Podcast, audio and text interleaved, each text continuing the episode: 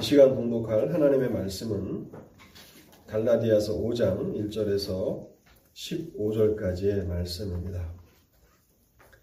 신약성경 갈라디아서 5장 1절에서 15절까지입니다. English interpretation is available now. Please use the device. 갈라디아서 5장 1절에서 15절까지 를 제가 읽도록 하겠습니다.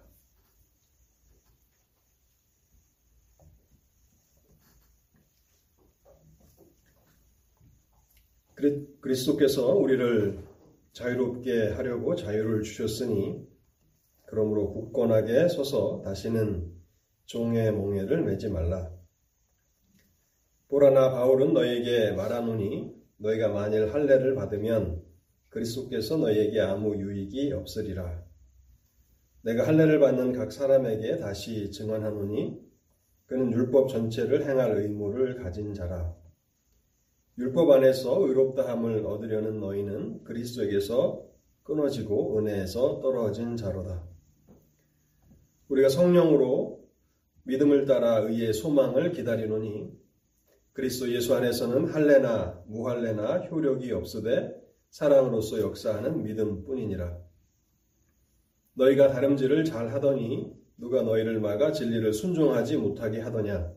그 권면은 너희를 부르신 이에게서 난 것이 아니니라. 적은 누룩이 온 덩이에 퍼지느니라. 나는 너희가 아무 다른 마음을 품지 아니할 줄을 주 안에서 확신하노라. 그러나 너희를 요동하게 하는 자는 누구든지 심판을 받으리라. 형제들아, 내가 지금까지 할례를 전한다면 어찌하여 지금까지 박해를 받으리요? 그리하였으면 십자가의 걸림돌이 제거되었으리니 너희를 어지럽게 하는 자들은 스스로 베어버리기를 원하노라. 형제들아 너희가 자유를 위하여 부르심을 입었으나 그러나 그 자유로 육체의 기회를 삼지 말고 오직 사랑으로 서로 종로로 하라. 온 율법은 내 이웃 사랑하기를 내 자신같이 하라 하신 한 말씀에서 이루어졌나니 만일 서로 물고 먹으면 피차 멸망할까 조심하라. 아멘. 우리 먼저 잠시 기도하도록 하겠습니다. 자비로우신 하나님 아버지, 주님의 은혜를 감사합니다. 오늘도 주님의 임재가 있는 이 예배의 첫으로 저희를 이끌어 주시니 감사합니다.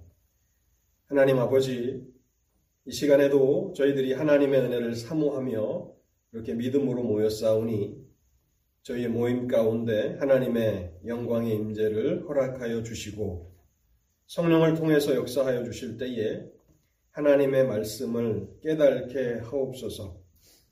우리가 하나님 앞에서 먹고 마시며 참된 희락과 즐거움을 누리는 복된 시간이 되도록 이 시간을 축복하여 주시옵소서. 뿐만 아니라 오늘도 여전히 하나님의 말씀 사역을 회방케 하고자 하는 사탄의 악한 그런 계획가 있는 줄 아옵나이다.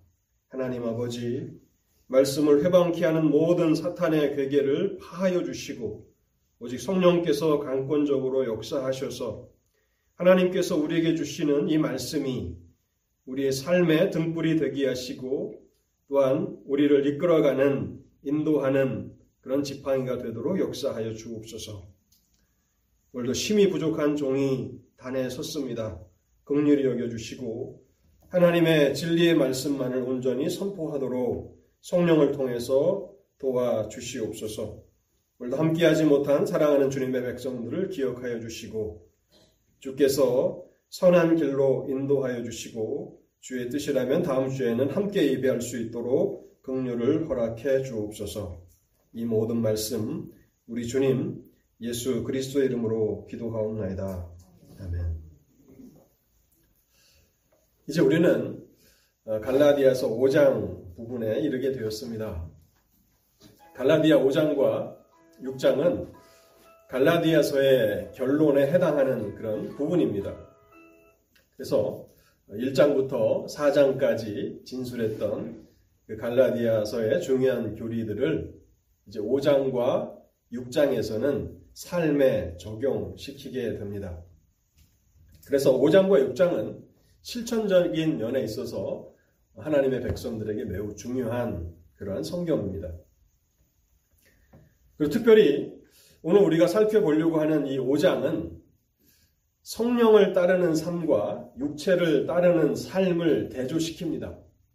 결국 바울이 말했던 믿음으로 의롭다 하심을 받는 그 교리는 성령을 따르는 삶이라고 이렇게 설명을 해주고 있고요.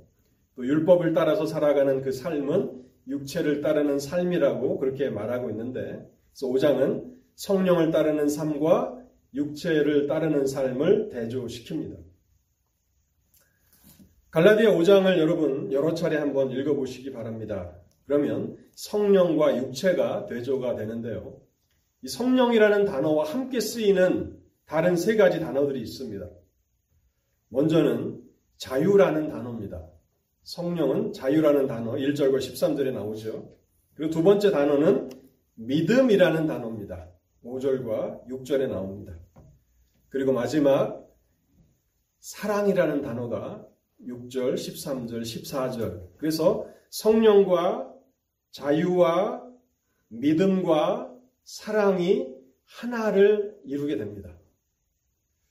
반면에 이제 육체라고 하는 이 단어가 13절, 16절에 쓰여 있는데 육체라고 하는 이 단어는 1절에 종이라는 단어와 함께 또 사용되고 그 다음에 2절과 3절에 나오는 할례라고 하는 단어 또 율법 3절과 또 4절에 율법이라는 단어가 나오죠. 그래서 육체, 종, 할례, 율법이 이제 하나의 그런 그룹을 형성하고 있는 것을 보게 됩니다. 그래서 5장을 보면 이렇게 양분되는 것입니다. 성령을 따르는 그 삶과 육체를 따르는 삶이 이렇게 대조가 되고요. 이러한 대조가 5장 17절에는 절정을 이루게 됩니다. 5장 17절 말씀을 보시기 바랍니다. 육체의 소욕은 성령을 거스리고 성령은 육체를 거스리나니 이 둘이 서로 대적함으로 너희가 원하는 것을 하지 못하게 하려 함이니라. 영적인 전쟁이 벌어지는 것이죠. 성령을 따르는 삶과 육체를 따르는 삶이 연합을 이루고 그래서 두 세력이 서로 영적인 전쟁을 치르고 있다라고 하는 것을 보게 되고요. 그래서 이제 5장 마지막 결론 부분에서는 두 삶의 결로, 결말을 보여줍니다. 육체를 따르는 삶의 그 열매, 5장 19절부터 21절인데요.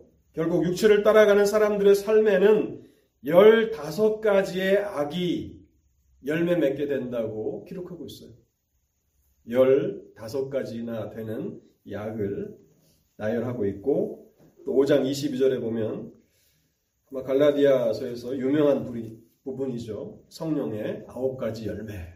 그래서 열매를 통해서 육체를 따라서 살아가는 삶과 성령을 따라서 살아가는 삶을 이렇게 결론 맺고 있는 것입니다.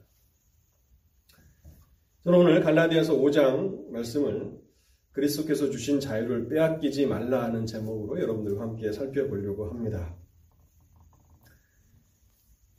그래서 먼저 첫 번째로 무엇이 그리스도인의 자유를 빼앗아 가는가를 생각해 보겠습니다. 이 자유라는 단어는 성령과 그 연합된 단어라고 말씀을 드렸죠. 성령, 자유, 믿음, 사랑. 그래서 이 자유를 1절에서 다루고 있는데 무엇이 그리스도인의 자유를 빼앗아 가는가 하는 것입니다. 2절과 3절, 4절을 보겠습니다.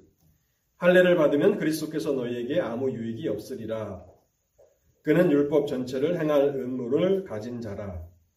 율법 안에서 의롭다함을 얻으려는 너희는 그리스도에게서 끊어지고 은혜에서 떨어진 자로다. 그리스도인들로부터 자유를 잃어버리게 하는 것은 잘못된 가르침인 율법주의입니다. 율법주의는 예수 그리스도께서 우리에게 주신 자유를 빼앗아가는 주범입니다. 율법주의는 사람이 율법을 지킴으로 의롭다 하심을 받을 수 있다. 율법을 지킴으로 구원을 받을 수 있다라고 하는 그런 가르침을 말하는데요. 이 율법주의의 심각함은 예수 그리스도의 구속 사역의 완전성, 충분성을 인정하지 않는 것입니다. 예수 그리스도의 십자가의 죽으심만으로는 충분하지 않다고 말하는 것입니다. 사람이 구원을 받는 데 있어서 예수 그리스도를 믿어야 하지만 그러나 그것만으로는 충분치 않다라고 하는 것이 율법주의의 핵심이고요. 그래서 2절과 4절에 보면 특별히 4절 말씀을 보시기 바랍니다. 율법 안에서 의롭다함을 얻으려는 너희는 그리스도에게서 끊어지고 은혜에서 떨어진 자로다. 하나님의 아들 예수 그리스도께서 이루신 그 속죄 사역의 완전함, 충분함을 율법주의는 인정하지 않는 것입니다. 대표적으로 1세기에 유대인들이 이러한 생각을 가지고 있었습니다. 우리 주님께서 유대 땅에 이렇게 공생애의 삶을 사셨을 그 당시 유대인들이 이런 생각을 가지고 있었는데요. 이들은 하나님께서 주신 율법을 잘 지키는 생활을 통해서 하나님 앞에 자신들이 의로운 사람이라는 인정을 받을 수 있고 또 자기 의로움을 가지고서 구원을 받을 수 있다고 그렇게 생각하며 살았던 사람들입니다. 그런데 이 율법주의는 얼마나 어리석은 것입니까? 율법주의자들은 하나님의 율법이 요구하는 것이 무엇인지를 진실로 알지 못합니다. 그들은 무지한 것이고 어리석은 것인데요. 3절 말씀을 보시기 바랍니다. 내가 할례를 받는 각 사람에게 다시 증언하노니 그는 율법 전체를 행할 의무를 가진 자라. 율법을 통해서 하나님 앞에 의롭다 하심을 받으려고 한다면 할례를 받는 것 하나만으로 충분한 것이 아니라 율법 전체를 다 지켜야 하는 의무 가운데로 들어가는 것입니다. 우리는 이미 갈라디아서 3장 10절에서 율법 아래 있는 자들은 저주 아래에 있는 자라는 사실을 생각해 보았습니다. 왜 율법 아래, 율법을 의지하는 자들은 저주 아래 있는 사람들입니까? 3장 10절에 보면 누구든지 율법책에 기록된 대로 모든 일을 항상 행하지 아니하는 자는 저주 아래 있는 자라 하였습니다. 하나님의 율법은 뭐 한두 개만 지키고 중요한 거 한두 개만 지키는 것을 요구하는 것이 아니라 모든 기록된 율법을 다 지킬 것을 요구하고 있고 그것도 항상 언제든지 완전하게 지켜야 의롭다라고 하는 선언을 하는 것입니다. 그래서 율법주의를 따라가는 사람들은 사실상 율법에 대해서 무지한 사람들이고 또 자기 자신의 능력에 대해서도 무지한 사람들인 것입니다. 예수 그리스도께서는 우리에게 자유를 주셨습니다. 우리가 복음 안에서 자유를 누리며 살아가도록 자유를 주셨는데 율법주의는 바로 예수 그리스도께서 우리에게 주신 자유를 빼앗아 가는 것입니다. 그래서 결국 그리스도에게서 끊어지고 은혜에서 떨어진 그런 비참한 상태로 이끌어 간다는 것입니다. 사절 말씀에 그리스도에게서 끊어진다. 은혜에서 떨어진다는 것은 얼마나 무서운 상황을 말하는 것입니까? 결국 율법주의를 따라가면 그러한 결론에 이르게 된다는 것입니다. 두 번째로요.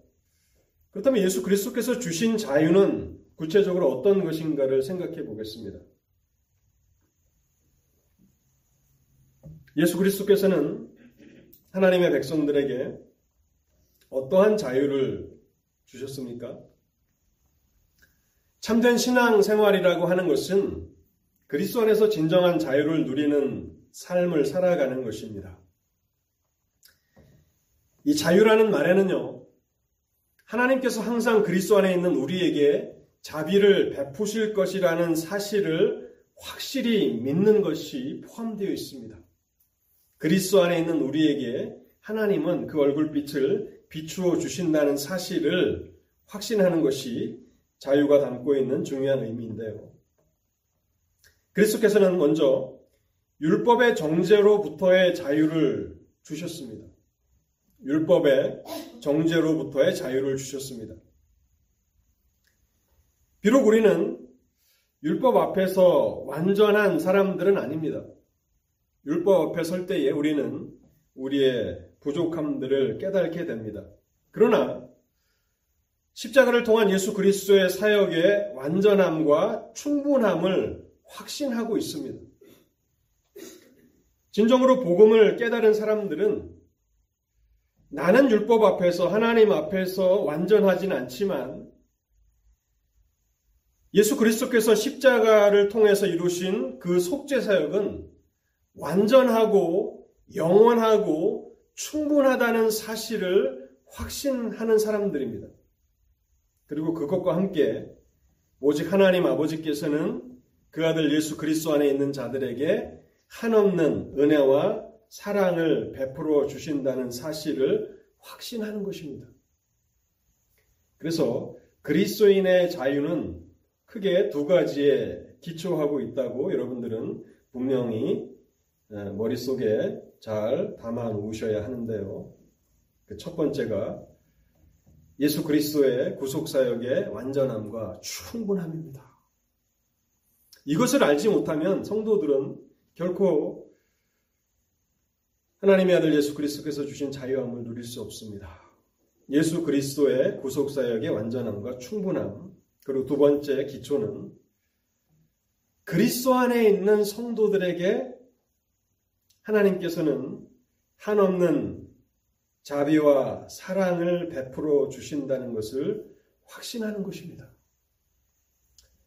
우리가 신앙생활을 하면서 많은 종교적인 그런 일들을 할 수 있습니다. 선행을 할 수 있습니다. 봉사를 할 수 있습니다. 헌신도 할 수 있습니다. 그런데 내가 행한 어떠한 봉사 때문에, 내가 행한 어떤 선행 때문에, 내가 행한 어떤 헌신 때문에 하나님이 나를 조금 더 낫게 보아주실 것이다 라고 생각한다면 복음을 완전히 이해하고 있지 못한 것입니다. 하나님이 우리가 어떠한 것을 행했기 때문에 우리를 조금 더 좋게 보아주시는 것이 아닙니다. 만약 그렇게 생각한다면 우리가 그러한 일들을 더 이상 할 수 없게 되면 어떻게 됩니까? 하나님의 사랑을 우리는 경험하지 못하게 되는 것이죠.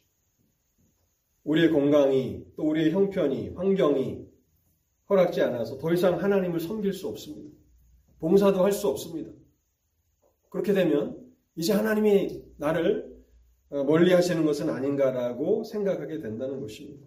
그래서 그리스도인의 이 자유라고 하는 것은 오직 두 가지에만 기초하는 것입니다. 예수 그리스도의 십자가의 그 속죄 사역의 완전함과 충분함입니다. 그것만으로도 충분해서 하나님은 나를 그것에 기초해서 받아주신다라고 하는 것을 확신하는 것이고 또한 두 번째는 하나님께서 율법 앞에 서면 우리는 여전히 부전하, 불안전하고 또 흠이 많은 사람들이지만 우리가 그리스도 안에 있기 때문에 그리스도를 의지하기 때문에 우리를 향하여서 그 얼굴빛을 비추어 주신다는 것을 확신하는 것입니다. 근데 만일 우리가 십자가의 사역이 충분하다는 사실을 확신하지 못하고 또 하나님께서 그리스도 안에 있는 하나님의 백성들에게 무한한 사랑을 베푸신다는 것을 확신하지 못한다면 어떻게 됩니까? 우리는 항상 두려움과 의심과 불안함과 또 마음의 괴로움 속에서 고통을 당하며 그렇게 신앙생활 하게 될 것입니다. 뭔가 부족한 것이 있지 않을까? 여전히 불안한 것입니다. 나의 헌신이 조금 더 해야 되는 것은 아닌가? 나의 봉사가 부족한 것은 아닌가?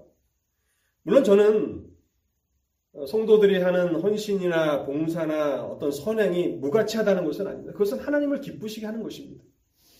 그렇다고 해서 그것에 기초해서 나를 하나님이 조금 더 낫게 보아주신다. 그렇지 않습니다. 우리를 받아주실 때 완전함으로 받아주신다는 것은 그것이 없어도 하나님은 여전히 우리를 그리스도 안에서 완전하게 받아주신다는 것입니다. 존 칼빈이 위대한 종교개혁자 존 칼빈이 갈라디아서 그 설교에서 다음과 같은 말을 하고 있는데요. 한번 잘 들어보시기 바랍니다. 우리가 하나님의 긍휼하심을 확실히 믿게 될 때까지 즉 하나님께서는 아무런 쓸모도 없는 우리를 다정하고 인자하게 맞아 주신다고 믿게 될 때까지 우리의 영혼에는 자유가 없을 것입니다. 우리의 영혼에는 자유가 없을 것입니다. 하나님의 극률하심, 그리스도 안에서 우리를 받아주시고 우리를 사랑하시는 하나님의 그 선하심을 확신하게 될 때까지 성도들은 신앙생활하면서 진정한 자유를 누리지 못한다는 것입니다. 어떻게 우리는 하나님의 사랑과 자비하심을 확신하는 길로 나아갈 수 있습니까? 오직 하나님 아버지께서 나의 죄를 용서하시기 위해서 그 아들 예수 그리스도로 하여금 십자가에서 고난을 받고 죽임을 당하게 하셨다는 것을 확실히 믿을 때에 가능한 것입니다. 이 사실에 있어서 우리가 확신을 가지지 못한다면 갈라디아서 2장 20절이 바로 그것 아닙니까? 바울이 그것을 진술하고 있잖아요. 나를 사랑하사 나를 위하여 자기 몸을 버리신 하나님의 아들. 예수 그리스도께서 나의 죄를 용서하시기 위해서 십자가에서 고난을 받으시고 죽임을 당하셨다는 것입니다. 우리가 이런 확신에 이르기까지 해야 되는 일은 무엇입니까? 날마다 성경과 예수 그리스도의 십자가를 깊이 묵상해야 하는 것입니다. 내가 구원받았으니 나에게 성경은 더 이상 필요 없다. 그렇지 않습니다. 바울은 갈라디아 5장에서 자유를 빼앗기지 말라고 하고 있습니다. 1절에도 그렇고 13절에도 그렇죠. 그리고 1절 하반절에서는 뭐라고 말합니까? 다시는 종의 멍에를 매지 말라 하는 것입니다. 이 자유를 호시탐탐 노리고 있는 세력들이 있습니다. 그래서 너희가 그리스도 안에 있다면 이 자유함을 온전히 누리, 누리기 위해서 힘써야 된다고 말하고 있는 것입니다. 그 길이 무엇인가 하면 날마다 성경과 예수 그리스도의 십자가를 깊이 묵상하는 것입니다. 그래서 하나님이 나를 어떠한 근거에서 받아주시는가? 나를 무한한 사랑과 은혜로 베풀어 주시는데 그 근거가 무엇인가? 그것은 오직 하나님의 아들 예수 그리스도의 십자가에서의 대속 사역이라는 사실을 우리 마음으로 믿어야 하는 것입니다. 갈라디아 6장 14절에 보면 바울은 그렇게 했습니다. 그러나 내게는 우리 주 예수 그리스도의 십자가 외에 결코 자랑할 것이 없나니. 바울은 오직 예수 그리스도의 십자가 외에는 자랑할 것이 없다고 말하고 있습니다. 왜 그렇게 바울은 십자가만을 자랑하는 것입니까? 그 십자가를 통해서 자신이 죄 용서함 받았음을 확신하기 때문에 그가 말씀을 전할 기회를 얻을 때마다 그는 예수 그리스도와 그의 십자가에 못 박히심만을 증거하게 되는 것입니다.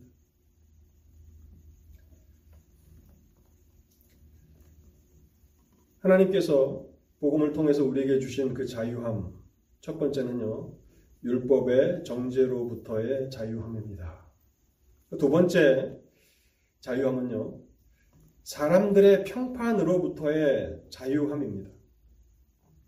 다른 사람들의 그런 평판으로부터의 자유함을 우리에게 주셨습니다. 우리가 살아가는 그 삶을 가만히 들여다보면 우리는 끊임없이 다른 사람들로부터 좋은 평판을 받기 위해서 노력합니다. 그래서 때로는 외식을 범하기도 하죠. 다른 사람들이 나를 보고 있으니까. 다른 사람들에게 좋은 평판을 받아야 하니까 우리 자신을 꾸미기도 하고 포장하기도 하고 더 나아가 외식된 행위들도 서슴지 않고 행하는 것을 봅니다. 아마 교회 안에서도 크게 다르지 않을 것입니다.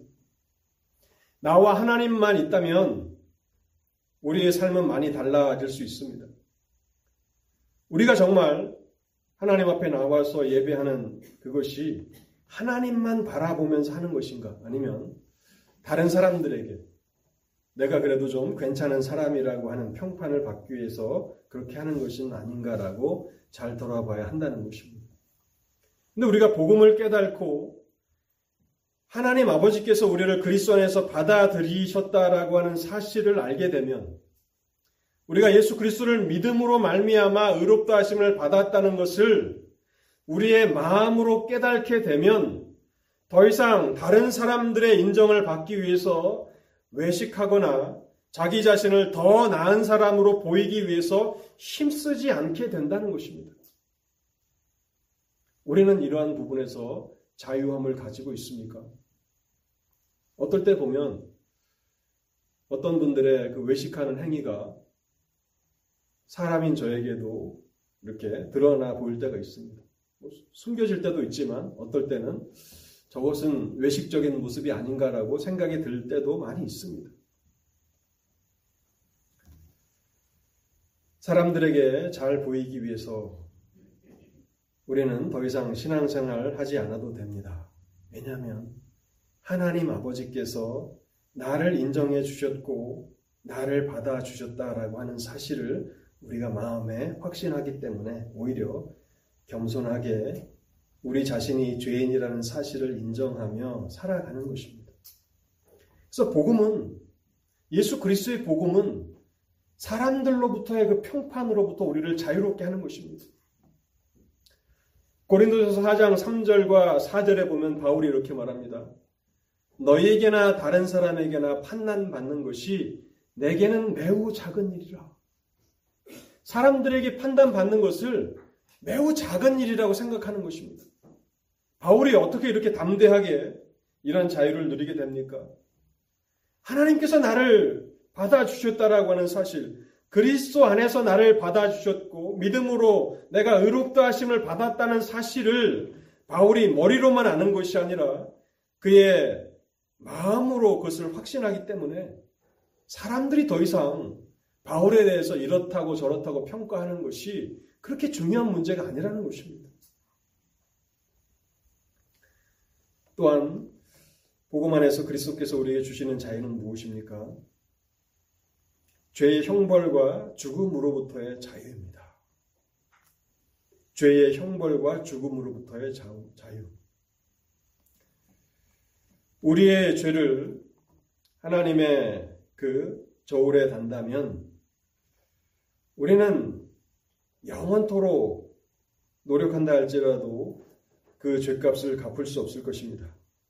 오직 영원한 멸망을 통해서만 갚을 수 있는 것이 우리의 죄의 무게입니다. 그런데 하나님께서는 우리의 모든 죄의 부채를 그리스도 안에서 탕감해 주셨습니다. 우리 고난 주간을 통해서 예수 그리스도의 고난 받으심을 깊이 묵상하는 그런 시간들을 가졌습니다. 여러분 우리가 1년에 한 번이라도 이 고난 주간에서 그리스도의 십자가를 깊이 그냥 피상적으로 말고 정말 깊이 묵상해야 되는 이유가 어디 있습니까? 그리스도의 고난 받으심을 온전히 묵상해야만 우리는 복음의 그 유익들을 온전히 우리의 것으로 경험할 수 있습니다. 하나님께서는 죄가 없으신 예수 그리스도의 십자가의 고난받으심과 죽음을 통해서 우리의 엄청난 그 죄의 부채를 다 탕감해 주신 것입니다. 십자가 안에서 이것을 우리가 확신하게 되면 이제 더 이상 죄의 형벌이나 죽음을 두려워하지 않고 살아가게 됩니다. 하나님 아버지께서 예수 그리스도를 통해서 그분의 보배로우신 그 피 흘림을 통해서 나의 죄를 용서해 주셨고 또한 예수 그리스도의 완전하신 그 의로움을 옷 입게 해 주셨다라고 하는 사실을 알게 되면 죽는 것을 두려워하지 않고 오히려 그것이 유익하다고 그렇게 믿으면서 살아가게 되는 것입니다. 빌립보서 1장 21절 또 23절에서 24절을 제가 읽어보겠습니다. 이는 내게 사는 것이 그리스도니 죽는 것도 유익함이라. 여러분 참 놀라운 말씀이지 않습니까? 우리가 자주 이렇게 강단에서 듣게 되는 말씀이니까 익숙하게 아는 말씀인 것 같지만 이 말씀의 그 무게는 참 놀랍습니다. 내게 사는 것이 그리스도니 죽는 것도 유익함이라. 죽음은 모든 것을 잃어버린다고 세상 사람들은 살아 생각하는데 바울은 그렇게 생각하지 않습니다. 죽음은 유익한 것이라고 말하고 있습니다. 그러나 만일 육신으로 사는 이것이 내 일의 열매일진데 무엇을 택해야 할는지 나는 알지 못하노라. 내가 그 둘 사이에 끼었으니 차라리 세상을 떠나서 그리스도와 함께 있는 것이 훨씬 더 좋은 일이라. 그렇게 하고 싶으나 내가 육신으로 있는 것이 너희를 위하여 더 유익하리라. 바울은 자기의 유익을 구하는 사람이 아닙니다. 하나님의 영광과 다른 사람의 유익을 먼저 구하는 사람이기 때문에 개인적으로 말한다면 떠나서 그리스도와 함께 있는 것이 훨씬 더 좋은 것이지만 너희들의 유익을 위해서 나는 이 세상에서 남아서 주께서 맡기신 그 사역을 조금 더 감당하려 한다고 말씀하고 있는 것입니다. 사랑하는 성도 여러분, 여러분들은 보고만 해서 이 자유를 누리고 계십니까? 율법의 정죄로부터의 자유함, 다른 사람들의 그 평판으로부터의 이 자유함, 죄의 형벌과 죽음으로부터의 이 자유함, 이 자유함을 여러분 마음 가운데 잘 간직하고 계시고 이러한 자유함을 충분히 누리시면서 신앙생활 하고 계십니까? 바울이 갈라디아서 5장에서 강조하는 것은 이 자유입니다. 그리스도께서 너희를 자유케 하시려고 자유를 주셨으니 다시는 종의 몽해를 매지 말라는 것입니다. 이 자유함을 잃어버리지 말라는 것입니다. 마지막 세 번째로요. 그렇다면 어떻게 우리는 하나님의 백성들로서 온전한 자유를 누리며 살아갈 수 있는가를 말씀드리도록 하겠습니다. 어떻게 우리는 하나님의 백성들로서 온전한 자유를 누리며 살아갈 수 있습니까? 5절 말씀에 답이 있습니다. 우리가 성령으로 믿음을 따라 의의 소망을 기다리노니 성령으로 믿음을 따라 의의 소망을 기다리라고 말씀하고 있습니다.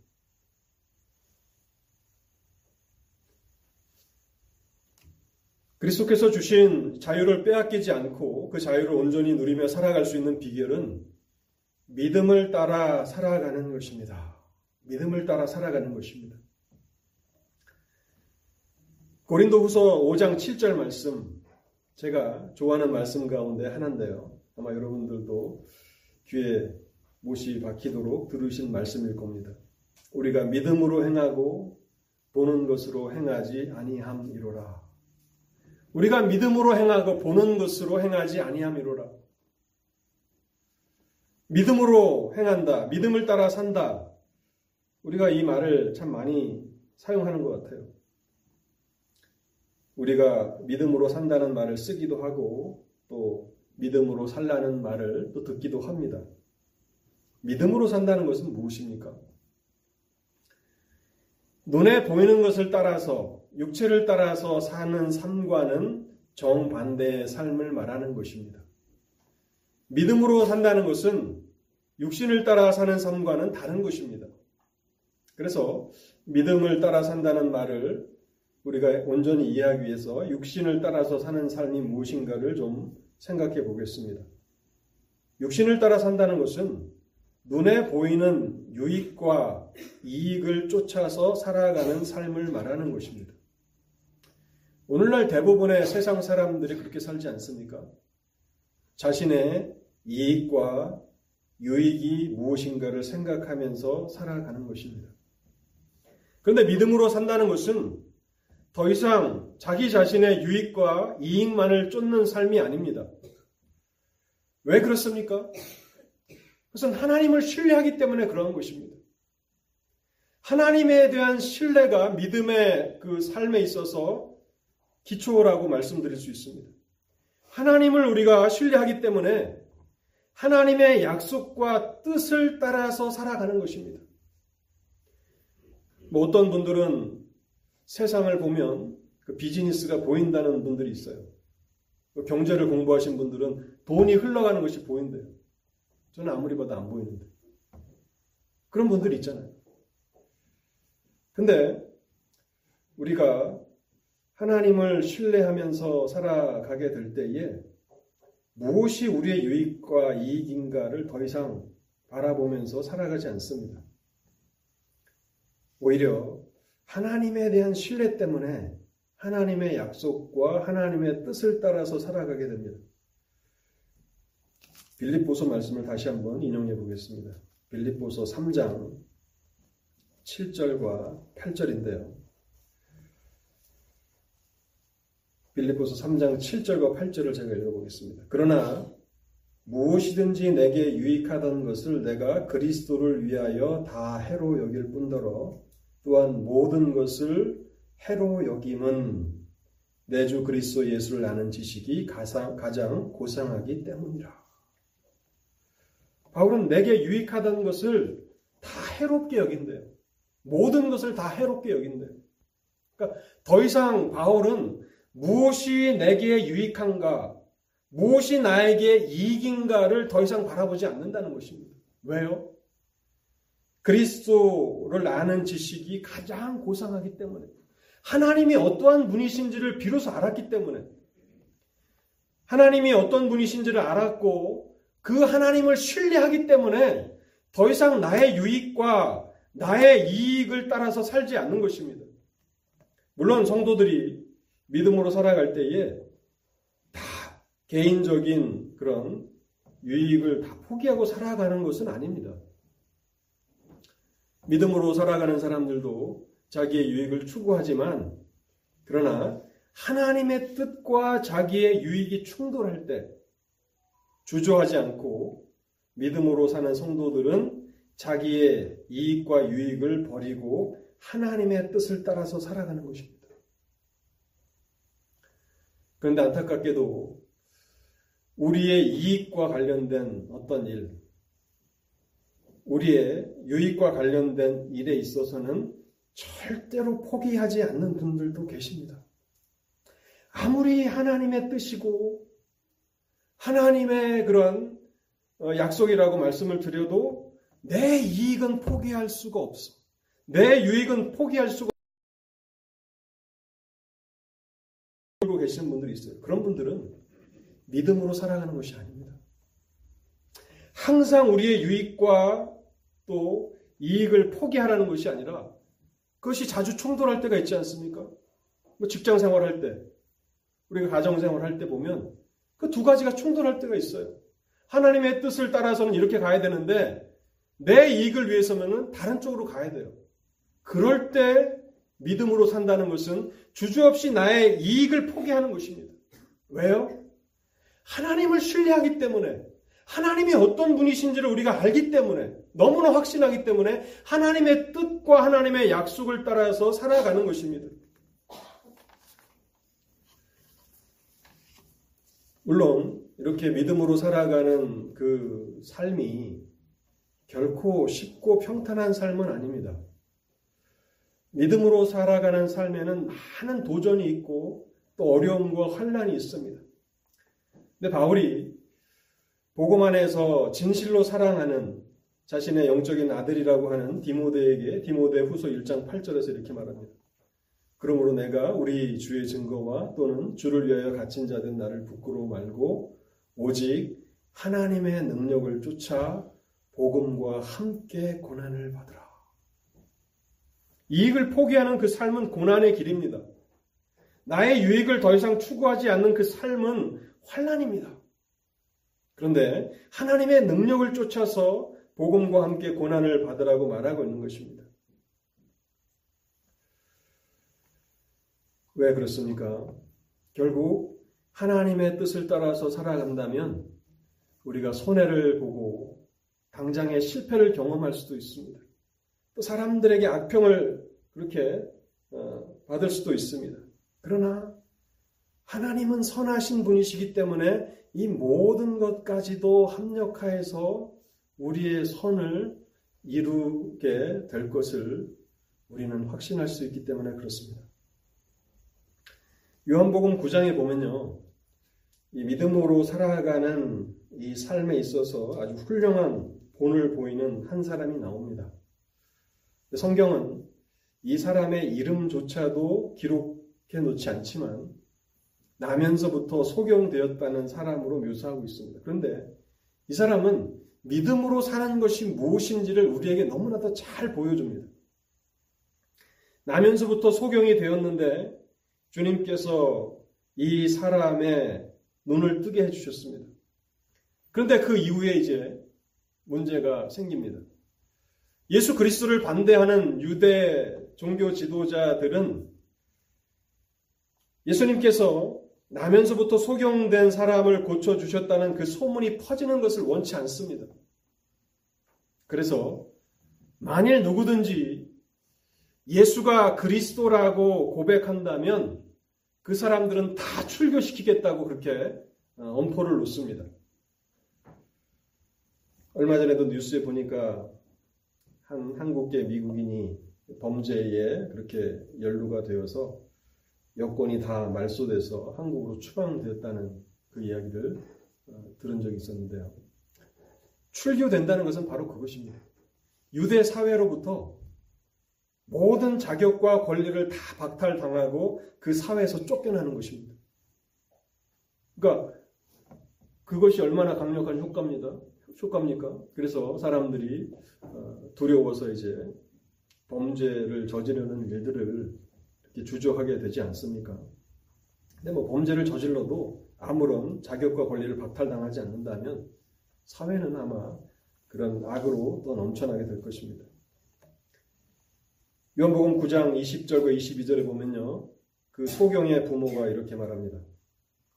그 부모가 대답하여 이르되 이 사람이 우리 아들인 것과 맹인으로 난 것을 아나이다. 그러나 지금 어떻게 해서 보는지 또는 누가 그 눈을 뜨게 하였는지 우리는 알지 못하나이다. 그에게 물어보소서. 그가 장성하였으니 자기의 일을 말하리이다. 자기 아들의 눈을 떴는데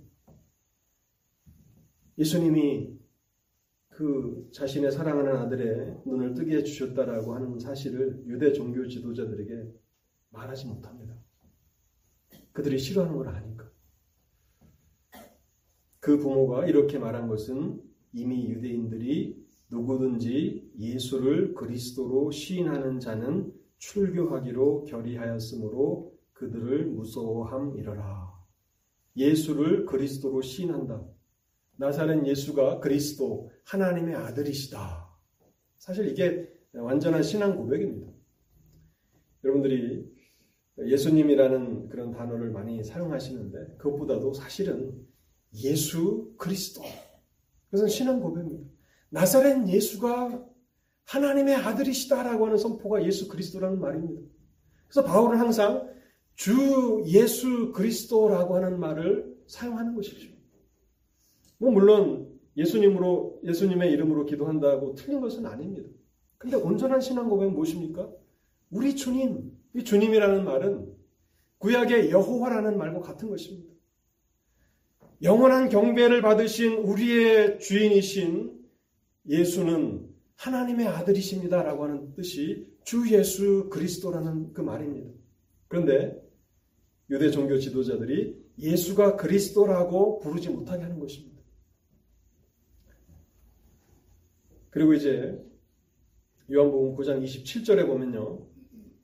눈을 뜨게 된 이 사람이 유대인들, 유대 종교 지도자들 앞에 불려가서 이렇게 신문을 받습니다.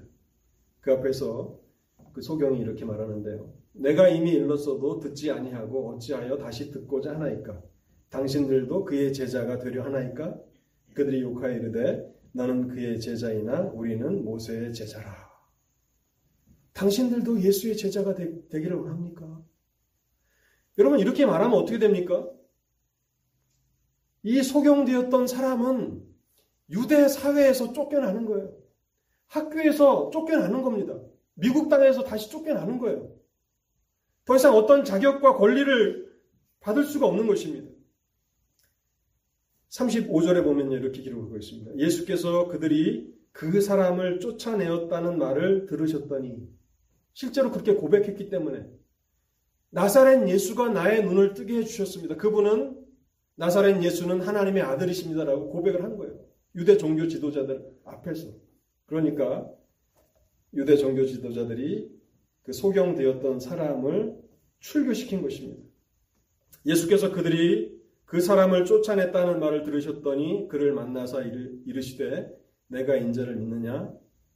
대답하여 이르되 주여 그가 누구시오니까 내가 믿고자 하나이다. 이 사람이 어떻게 이러한 담대함이 있을 수 있는 것입니까? 하나님을 신뢰하는 것입니다. 하나님의 선하심을 신뢰하는 것입니다. 내가 유대 사회에서 쫓겨나서 모든 자격과 모든 권리들을 다 박탈당한다 할지라도 하나님을 신뢰하니까 하나님은 선하신 분이시니까 결국 그 모든 나의 손해와 나의 고난과 고통조차도 협력하여서 선을 이루게 하시는 분이 하나님이시라는 그 확신이 있으니까 그렇게 하는 것입니다. 결국 어떻게 됐습니까? 하나님이 이 사람의 인생을 책임지지 않으시겠습니까? 성경에 물론 이름은 기록되지 않았지만 모든 사람들에게 본이 되는 이렇게 믿음으로 살라고 말씀하고 있는 것입니다. 우리가 어떻게 믿음을 따라서 살아갈 수 있습니까? 성령의 인도하심을 받는 것입니다. 성령께서는 우리를 날마다 믿음의 삶으로 이끌어 주십니다. 우리의 영적인 눈을 뜨게 하셔서 죄인들의 구주이신 예수 그리스도를 믿게 하시는 분도 성령이시고 또한 예수 그리스도 안에서 하나님 아버지께서 우리를 받아주시고 그리스도 안에 있는 우리에게 한량없는 사랑과 자비를 베푸신다는 사실을 확신하게 하시는 분도 성령이십니다. 또한 성령은 진리의 영이십니다. 그래서 성령께서 성경을 깨달도록 우리를 도와주시고 우리가 깨달은 그 진리를 통해서 우리를 날마다 믿음의 삶으로 인도해 주시는 것입니다. 갈라디아서 5장 5절에 우리가 성령으로 믿음을 따라 의의 소망을 기다리노니라고 말씀하고 있습니다. 결국 성령께서 우리를 의의 소망을 기다리는 사람들로 살아가게 하신다는 것이죠. 여러분, 의의 소망은 무엇일까요? 여러분들의 그 소망은 무엇입니까? 하나님이 없는 사람들의 그 삶을 보면 결국 부지런히 이렇게 젊었을 때 열심히 일을 해서 편안한 그 노후를 갖는 것이 그들의 소망이라는 것을 알게 됩니다. 그래서 젊을 때 정신없이 이렇게 일을 해서 편안한 안락한 노후를 이렇게 설계를 하는데요. 근데 믿음으로 살아가는 사람들의 그 소망은 무엇인가? 의의 소망이라는 이 단어가 표현하고 있습니다. 의의 소망이라는 것은요. 예수 그리스도께서 재림하실 때에 믿음으로 의롭다 하심을 받은 사람들의 구원이 완성되는 것을 말하는 것입니다. 성령께서는 바로 우리가 믿음으로 의롭다 하심을 받아서 날마다 성화의 길을 걸어가는데 우리의 구원이 완성되는 의의 소망을 기다리게 하신다고 말씀하고 있습니다. 그래서 그 날에 대한 기대와 소망을 가지고 살아가게 하시는데요. 제가 자주 인용하는 성경 말씀을 오늘도 한번 또 인용하겠습니다. 요한일서 3장 2절입니다. 사랑하는 자들아 우리가 지금은 하나님의 자녀라 장래에 어떻게 될지는 아직 나타나지 아니하였으나 그가 나타나시면 우리가 그와 같을 줄을 아는 것은 그의 참모습 그대로 볼 것이기 때문이니 주님께서 재림하시는 그 영광스러운 날에 우리는 주님께서 부활하신 그 영화로운 몸을 입고 계셨는데 주님과 같이 부활하신 주님과 같이 우리 또한 영화로운 몸을 입게 될 것이고 주님의 영광을 바라보게 되는데 아무런 제한이나 제약도 없이 주님의 영광을 참 모습 그대로 볼 것이라고 말씀하고 있습니다. 여러분 이것을 우리는 신학적으로 영화라고 그렇게 부르죠. glorification, 영화라고 그렇게 얘기를 하는데요. 이 영화가 얼마나 복된 소망인가 하면 우리의 죄악된 모든 성품에서 죄가 제거되고 죄의 오염과 흔적이 완전히 사라지는 것입니다. 그래서 더 이상 죄나 두려움이나 또 실수나 잘못이나 고통이나 슬픔이나 악이 없는 완전한 상태에 이르는 것을 우리는 영화라고 말하는 것입니다. 우리는 지금 하나님의 영광을 분명하게 볼 수 없습니다. 왜, 그렇, 왜 그럴까요? 왜 지금은 우리가 주님의 그 영광을 온전히 볼 수 없습니까? 그것은 우리의 눈에, 우리의 시력에 문제가 있어서는 결코 아닙니다. 마태복음 5장 8절에 보면 그 원인을 우리 주님께서 이렇게 말씀하십니다. 마음이 청결한 자는 복이 있나니 그들이 하나님을 볼 것이며 하나님께서는 마음이 깨끗하지 않는 사람들이 하나님을 하나님의 영광을 볼 수 있도록 허락하지 않으신다고 말씀하고 있습니다. 우리가 하나님의 영광을 분명하게 경험하지 못하는 것은 우리의 마음이 깨끗하지 않기 때문에 우리가 온전하지 않기 때문에 그런 것입니다. 그래서 모세조차도 하나님의 영광의 그런 일부분만을 그림자만을 볼 수 있었는데요. 그런데 그리스도께서 재림하시는 그 영광스러운 날이 되면 하나님의 영광이 우리에게 비치게 될 것입니다. 하나님의 영광이 우리를 향해서 비치게 되면 우리는 그 순간 깨끗함을 입고 완전한 상태에 이르러서 우리의 눈이 밝아져서 하나님의 영광을 직접 볼 수 있게 된다는 것입니다. 물론 이 일과 관련해서 우리가 깨끗함을 입는 것이 먼저인지 하나님의 영광을 보는 것이 먼저인지 그 논리적으로 생각해 보면 분명한 답을 찾기가 어렵습니다. 우리가 깨끗해져야 하나님의 영광을 보는 것인가? 아니면 하나님의 영광이 우리에게 비추시기 때문에 우리가 깨끗함을 입어서 그 영광을 보는 것인가? 물론 그 뭐 이렇게 됐던 뭐 저렇게 되던 간에 뭐큰 뭐 차이는 없겠습니다만 그러나 논리적으로 그것을 생각해 볼 때에 명확하게 이렇게 설명하기는 어렵습니다. 생명수의 강이 흐르는 찬란한 하나님의 나라에서 우리는 하나님의 영광을 보는 최고의 복을 장차 누리게 될 것입니다. 그것이 바로 의의 소망인 것이죠. 여러분 이러한 소망 가운데 살아가고 계십니까? 진실한 성도가 하나님의 부르심을 받으면 땅에 있는 성도들은 그 성도들 때문에 슬퍼하고 눈물을 흘립니다. 그러나 진실한 성도는 이미 모든 슬픔과 또 고난과 또 죄와 죄 오염으로부터 완전히 자유롭게 되어서 깨끗함을 잃고 영광을 누리게 된다는 것을 우리는 생각해야 하는 것입니다. 그래서 진실한 성도가 하나님의 부르심을 받았을 때 그렇게 슬퍼하지 않는 것입니다. 그리스도 안에 있는 성도들에게는 이 영광스러운 소망이 있기 때문에 성령 하나님께서는 날마다 하나님의 백성들에게 눈에 보이는 현실의 이익을 따라서만 살지 않게 하시고 하나님의 약속과 뜻을 따라서 살아가라고 그렇게 격려하시는 것입니다.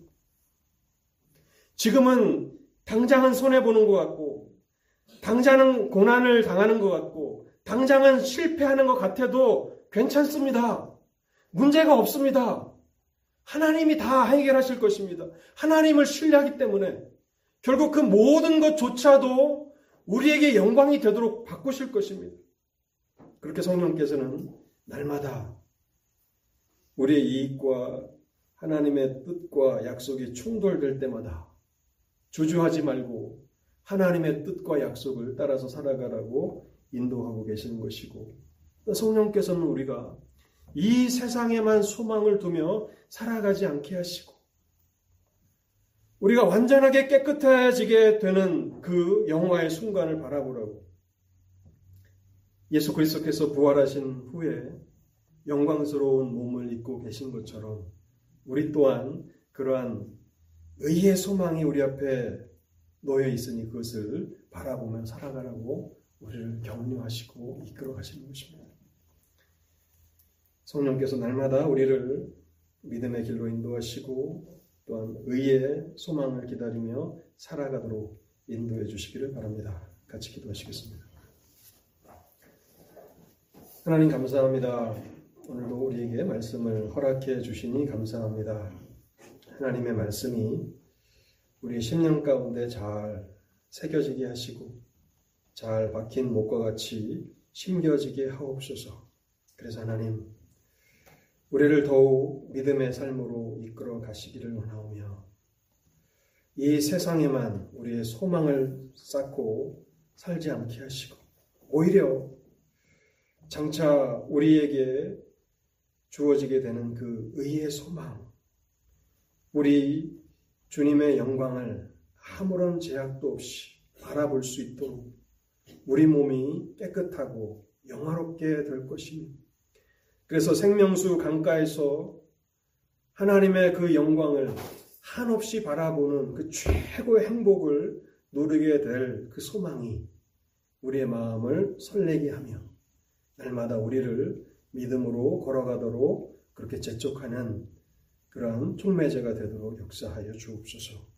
머리 숙인 사랑하는 성도들 가운데 한 사람도 빠짐없이 이 의의 소망 가운데서 남은 그 내세를 그렇게 지낼 수 있도록 하나님께서 우리 모두를 인도하여 주옵소서. 이 모든 말씀 우리 주님 예수 그리스도 이름으로 기도하옵나이다.